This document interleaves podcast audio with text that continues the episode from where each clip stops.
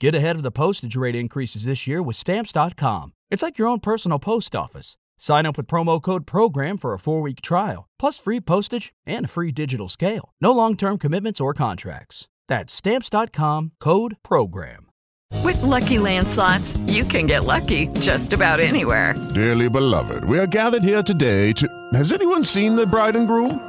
Sorry, sorry, we're here. We were getting lucky in the limo and we lost track of time. No, Lucky Land Casino, with cash prizes that add up quicker than a guest registry. In that case, I pronounce you lucky. Play for free at LuckyLandSlots.com. Daily bonuses are waiting. No purchase necessary. Void where prohibited by law. 18 plus. Terms and conditions apply. See website for details. This is the FCB Radio Network, home of the best personalities and where real talk lives. Online at FCBRadio.com. FCB.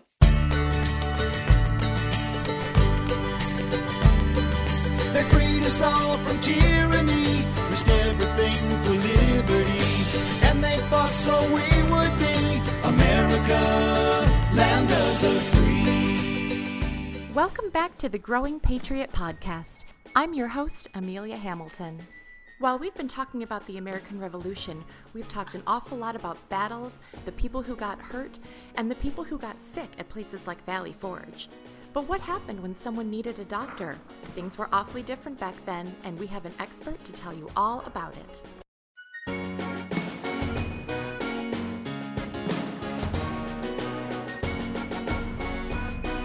Hello, everyone. Uh, my name is Paige Gibbons Backus, and I work in the history field. I manage a historic house museum in Northern Virginia. Uh, I manage actually a courthouse and jail right now.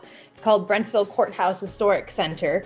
Um, but I have worked uh, in many, many places throughout Northern Virginia doing a lot of different historic sites and talking about a lot of different history. So um, I like to talk about women's history, medical history, uh, Civil War history, uh, as well as things that kind of relate to uh, my courthouse and jail that I manage right now. So it's a lot of fun that I get to be able to talk about all different kinds of history uh, in a lot of different places. Yeah, absolutely. And I wonder if what we're talking about today, which is you know, the medical history during the American Revolution, that might intersect a little bit with women's history too. It would. It most definitely does. Um, a lot of what you'll find with medical history during the colonial period, um, while most of the physicians and most of the doctors who were around at that point in time were all men, you did have a lot of women who were nursing in the home. Uh, and they were pretty much the ones that was taking care of their family, uh, helping to take care of the local community. Uh, and during the American Revolution, they would also kind of play a role in these camp followers, kind of taking in the nursing role in that aspect too. Yeah, yeah, we've definitely talked about women, um, you know, doing things at at the camps, and so I I wondered if if healthcare might be part of that healthcare, such as it was. Um, so they were they were maybe doing a lot of the work, taking care of the men. You know, we just talked about Valley Forge, for example, or at some of these battles. Yeah, and so um, a lot of the time when in these battles during the American Revolution, you have a lot of surgeons, a lot of physicians who would be helping to do the major operations on a lot of these patients, um, a lot of these soldiers who got hurt or who got sick. Uh, but you did have a lot of, like I mentioned, these camp followers, these women. A lot of the times they would be family members of someone who was in the army that they would follow along the armies with, uh, and they would try and do their best to take care of their patients uh, to the best of their ability. But the knowledge of medicine um, back, I mean, during the American Revolution, during the colonial era, uh, is not anywhere close to what we recognize today in the medical field and all the knowledge that we have today. Yeah. Well, you talked a little bit about, you know, the, the surgeons and, you know, professional doctors that were on site if someone was hurt, um, needed like a surgery. What, what would that be like if somebody was shot or broke a bone? What could they expect? So, one of the most common injuries that took place during the American Revolution were these musket balls. Um, and so, during the mus- uh, during these battles with these soldiers who were hurt, I mean that's going to cause a lot of traumatic injury to a lot of these men who are here. Um, and so, soldiers could get hurt um, in the arms or the leg or the stomach. Um, depending on where they were hurt, it really kind of impacted what kind of operation that they would have to do. Um, in some cases, cases, uh, if they were wounded in the arm or the leg and it was too badly damaged, they would have to what's called amputate or cut off that arm or cut off that leg. Mm-hmm. Um, for soldiers who might have been wounded in the stomach, um, they would have to what do what's called a probe. So they would have to physically look for the bullet um, sometimes using a tool that's called a probe, sometimes using their fingers if they needed to, uh, where they could then use the proper equipment to remove that bullet uh, and bandaged it up. However, um, when doing these operations, these doctors during the revolution, uh, they're not wearing gloves. Uh, mm-hmm. they don't know about germs, so they're not sanitizing their hands or their tools. And so, because of all of these different kind of factors, uh, disease and infection during the American Revolution uh, is much more dangerous than actually being physically hurt on the battlefield.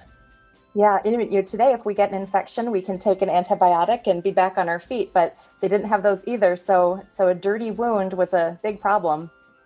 It most definitely was. Yeah. And so this also sounds awfully painful to either have a limb, you know, cut off like you said or have someone poking around in your belly to try to figure out where the musket ball went. And they didn't really have what we call anesthesia, which is help you sleep through it and so you don't really feel the pain at the time. That's right. Yeah. So anesthesia, like we know and use today, wasn't really invented um, or really discovered, if you will, until about the 1830s, 1840s. So over the course of the American Revolution, uh, they really didn't have as much anesthesia as what we're used to. So unfortunately, a lot of these soldiers who had to go through these operations uh, they had to do it without that medical aid. And so a lot of the times they would try to give them a little bit of whiskey or a little bit of something to drink to help numb the pain a little bit. Um, but for many of these soldiers, it was the, the pain itself and the way that their body reacts that oftentimes would have these uh, soldiers pass out essentially and finish their surgery that way. Uh, oh. But it it was a really traumatic and a really painful experience for all of these soldiers who had to go through these different types of operations. Yeah. So getting injured in the battle was only only the first step. Then you had to get through the treatment and and then hope you didn't get an infection after. That's exactly right. Goodness. So um, it sounds like there are maybe a lot more injured people than there are doctors to care for them. Is that would that be right? That is correct. Yeah, there actually were not very many physicians that were around in colonial America. Um, you did have, I mean, you did have a fair few, uh, but they were mostly located in the cities. And so, if you think about the way that a lot of these people are living back in colonial America, they're living in rural places, they're spread out throughout farms. Uh, and so, there may not be physicians that are easily accessible to everyone in the community. Uh, and so that's where you have a lot of the time you have uh, women and, and mothers and family members who are really kind of taking on that role and becoming what's called kind of a home physician. Uh, mm-hmm. and there's actually there's actually resources available for these women to be able to have in their home uh, to be able to learn about some of the different illnesses that they would commonly find in their home among their family, as well as some of the different treatments for it. Um, so you had medicines that were passed down through generations, different, different recipes for people to make medicine. Uh, but then you also had textbooks. I mean, there is a staple textbook that uh, may have been available in, in many homes throughout colonial America uh, called Every Man His Own Doctor, the Poor Planter's Physician, uh, which had a list of all of these different ailments that could be uh, commonly uh, found in homes throughout colonial America. And then they would have the medications that they would use or the recipes they would have to make medications to give to them. Um, in many cases, for these physicians, uh, physicians would be called to come to the home. Uh, it wasn't so much of a doctor's office like we are used to today, where we would go to see the doctors, mm-hmm. uh, but instead they would go to where they were needed and a lot of the times they were called when illnesses were too bad that the families, with whatever medications they might have been trying and home remedies they might have been trying, weren't working. Uh, or if there was a significant injury, like a farm injury or something like that, or a broken leg, that they needed a physician to come in and try and help.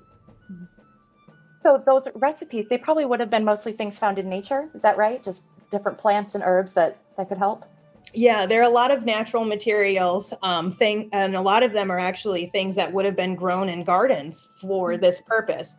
Uh, so some of the most common ones are things like uh, rosemary, sage, lavender, wormwood, um, different kinds of uh, plants that you would actually find in your vegetable garden uh, not only to be used as spices, but for these medicinal purposes as well.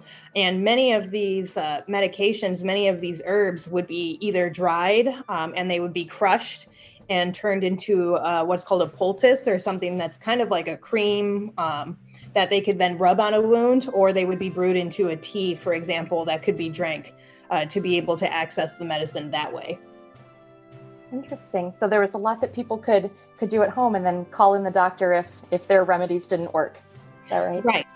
Right, that's exactly right. Though sometimes, I mean, the medicines that they used and uh, the the different types of thoughts that they had for medicine uh, weren't always quite as useful as we now know today. Mm-hmm. Uh, for example, one of the big uh, theories of medicine back during the colonial era was that a person had four humors. And if one of those humors were out of balance, that's what made you sick. Uh, so your humors were yellow bile, uh, black bile, blood, and phlegm, which is essentially snot. And if one of those were out of balance, then that's what made you sick and it had to be corrected. Uh, mm. So, for example, if you had a fever and your face was red uh, and your temperature was hot, uh, that they thought that meant that the, you had too much blood. It was pulling at your face, it was making you hot. Uh, mm-hmm. And so, one of the thoughts to help cure that was to actually bleed patients, make a small little cut, remove some blood from them, and then theoretically that would cure your illness. Um, we now know today is that if you have a headache, that's the last thing that you should do. Right. And that is definitely not what causes a headache, is having too much blood, but is instead swelling. Mm-hmm. Yeah, well, it's interesting to think of. You know, some some of the uh, you know recipes and things probably might still help a little bit today. Some of those herbs and stuff, and then there's the stuff like bleeding that is definitely off the table. With you know, things like the camp followers and the revolution itself, we're not just we think about the injuries and the surgeries and amputations happening on the battlefield, but there's also just regular illness going through. So, what would that have been like? Yeah, you have many illnesses that are caused over the course of the American Revolution. Um, things like uh, dysentery, typhoid fever. Uh, you have a smallpox ep- epidemic that rages through uh, the colonies during the American Revolution. And so, again, that theory of, or that lack of knowledge of where diseases come from and, and what germs are, uh, really kind of impacts how people uh, view these diseases. Uh, whereas things such as um, dysentery or uh, typhoid fever are actually caused by bacteria and parasites and, and microbes. Uh, they think it comes from drinking bad water, for example, um, or having poor air, uh, for example. So the different kinds of thoughts of where these diseases come from really impact these soldiers because they're not. Uh, they're not utilizing the proper methods to try and reduce uh, the spread of infection. Uh, for example, um, spreading out, cleaning your clothes, um, making sure that everything is washed and cleaned and sanitized before using it uh, really impacts the amount, how quickly disease spreads and infections spread. Um, and for a lot of these diseases, uh, I mean, there's really, they don't really have the knowledge of how to cure a lot of these diseases. So it's really up to the soldiers and to those who are infected in their constitution, really, uh, to be able to survive that infection. Um, However, you do have, for example, with smallpox, uh, which is making a lot of people sick during this time period, uh, you do actually start to have the rise of what's known as inoculations mm-hmm. uh, in an effort to try and stop the spread of the disease. Because with smallpox, if you get it and you survive it, uh, you're no longer uh, you are no longer susceptible to it, or you can no longer get it. You are in, sen- in a sense immune. Um, mm-hmm. Um, George Washington was actually immune yeah. to smallpox, yeah, because he got it when he was in in Barbados. Mm-hmm. And so, uh, what they actually started doing um, as it was spreading through the army, George Washington actually started inoculating his soldiers uh, for smallpox to try and reduce the spread of the disease. And what that means is they'll actually take a scab of smallpox because smallpox covers your entire body with scabs and rashes, and it's really painful. Um, it's really uncomfortable. And so they'll make a little incision or a little cut in your arm and rub a scab in it. And then you'll get a not quite as intense um, version of smallpox. But once you survive that version of smallpox, then you're going to be immune to it. Yeah. And so by doing that, they were able to try and uh, decrease how badly it spread through the armies. And so that was relatively successful during the American Revolution. Mm.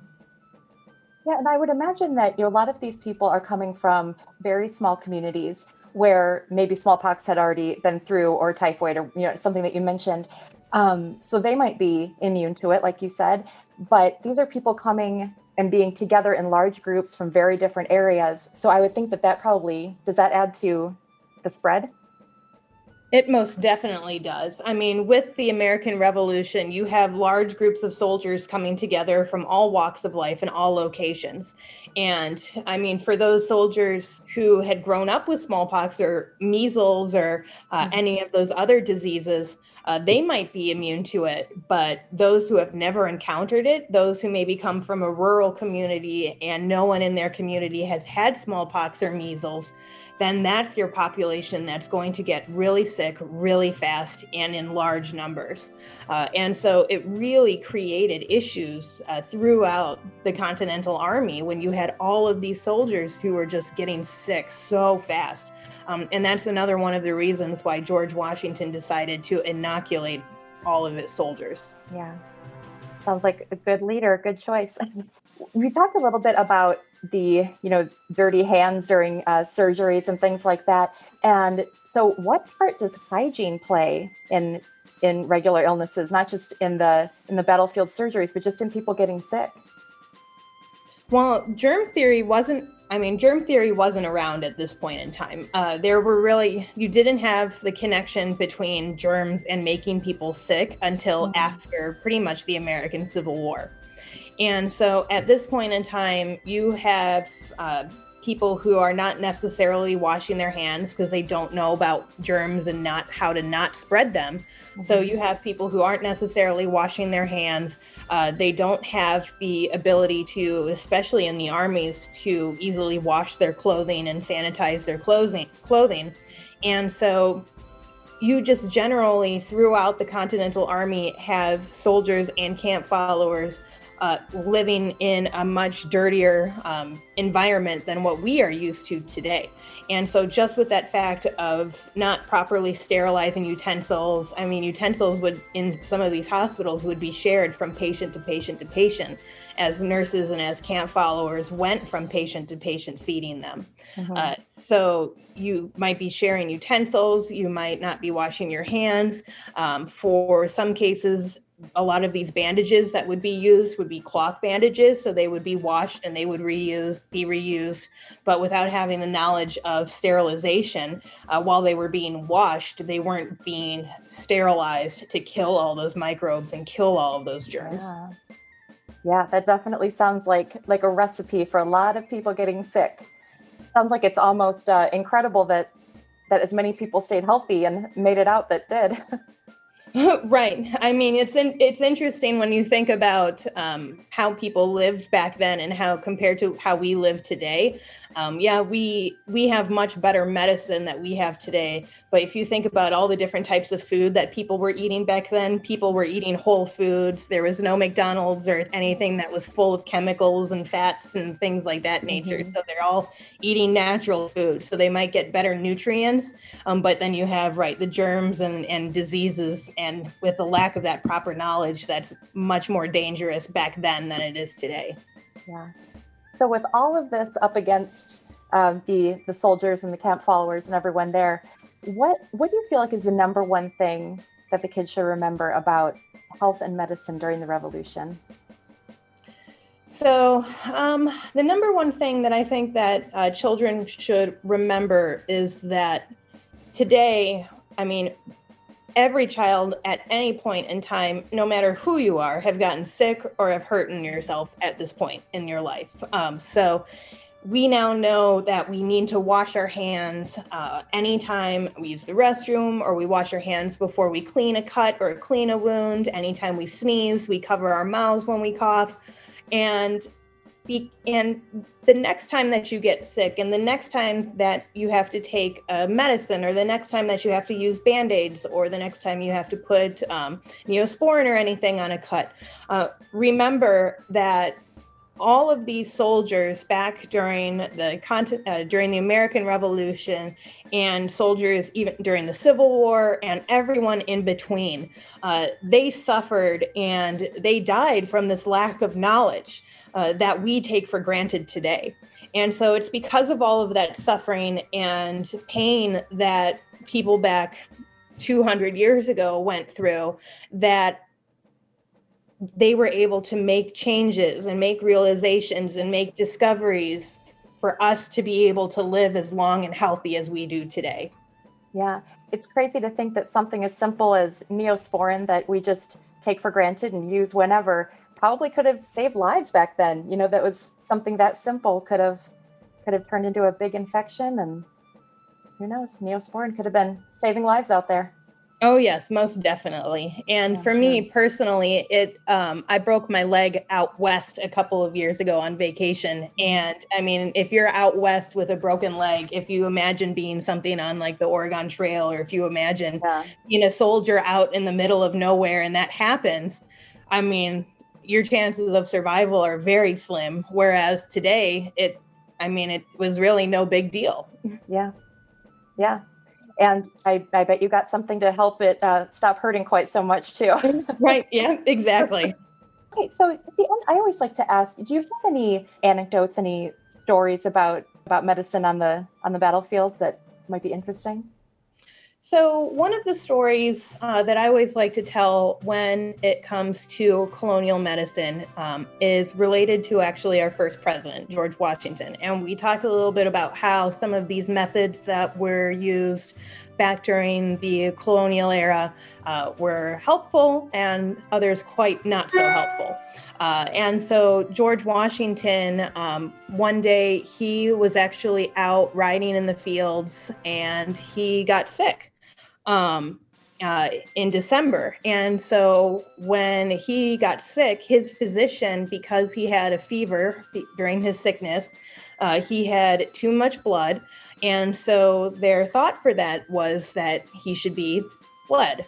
Uh, and that was one of his, uh, that's one of his uh, the ways that he uh, they thought to try and cure him. Uh, so he had a sore throat. They were bleeding him to try and help his sore throat go away, to help his fever go away.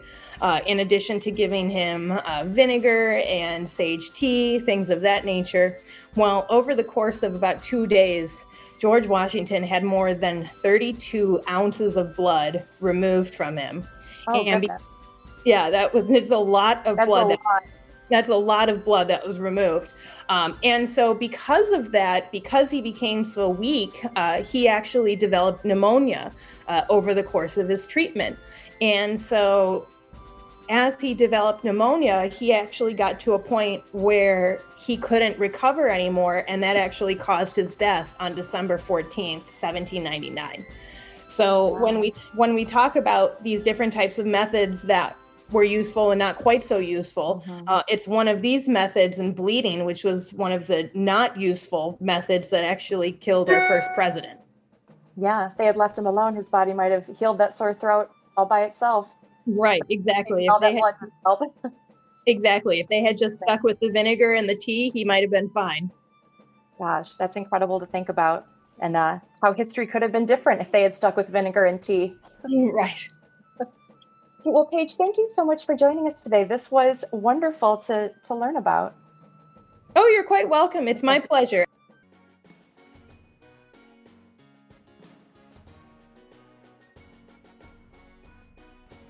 Isn't that incredible to think about? George Washington had a sore throat, and maybe he would have survived if they hadn't cut him open and tried to balance out his blood. Unfortunately, they just didn't know back then. Like Paige told us, things were awfully different, during the Revolution, the most common injury was to get hit by a musket ball like a bullet, and all too often, the only thing they could do was cut off the limb.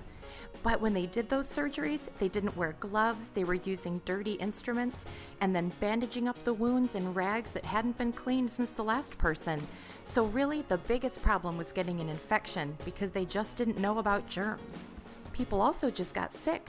They were coming from all different areas, bringing the sicknesses that might have been in their own communities but that other people had never been exposed to before, so it spread awfully fast. Some of the remedies worked though. There were recipes that people had handed down from their families or in books that were from herbs and other natural things, and a lot of those might have really helped. But not always enough, and sometimes not at all. Another thing that was on their side was that they ate healthy food right from the farm, and that was packed with nutrients that helped their bodies fight back against diseases and infections. I'm pretty glad to be living in the 21st century where I can have a nice clean band aid, some neosporin, and some good medicine, even if it doesn't taste very good. Remember to visit growingpatriots.com for links, videos, pictures, and other things that go along with this episode and every episode. You can also find the two Growing Patriot books there.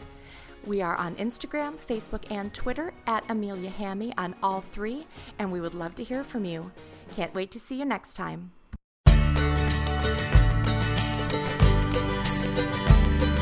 They freed us all from tyranny, risked everything for liberty. And they fought so we would be America, land of the free. Distributed by FCB Radio Network.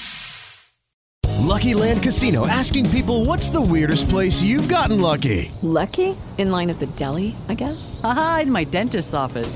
More than once, actually. Do I have to say? Yes, you do. In the car before my kids' PTA meeting. Really? Yes. Excuse me, what's the weirdest place you've gotten lucky? I never win and tell. Well, there you have it. You can get lucky anywhere playing at LuckyLandSlots.com. Play for free right now. Are you feeling lucky? No purchase necessary. Void where prohibited by law. 18 plus. Terms and conditions apply. See website for details.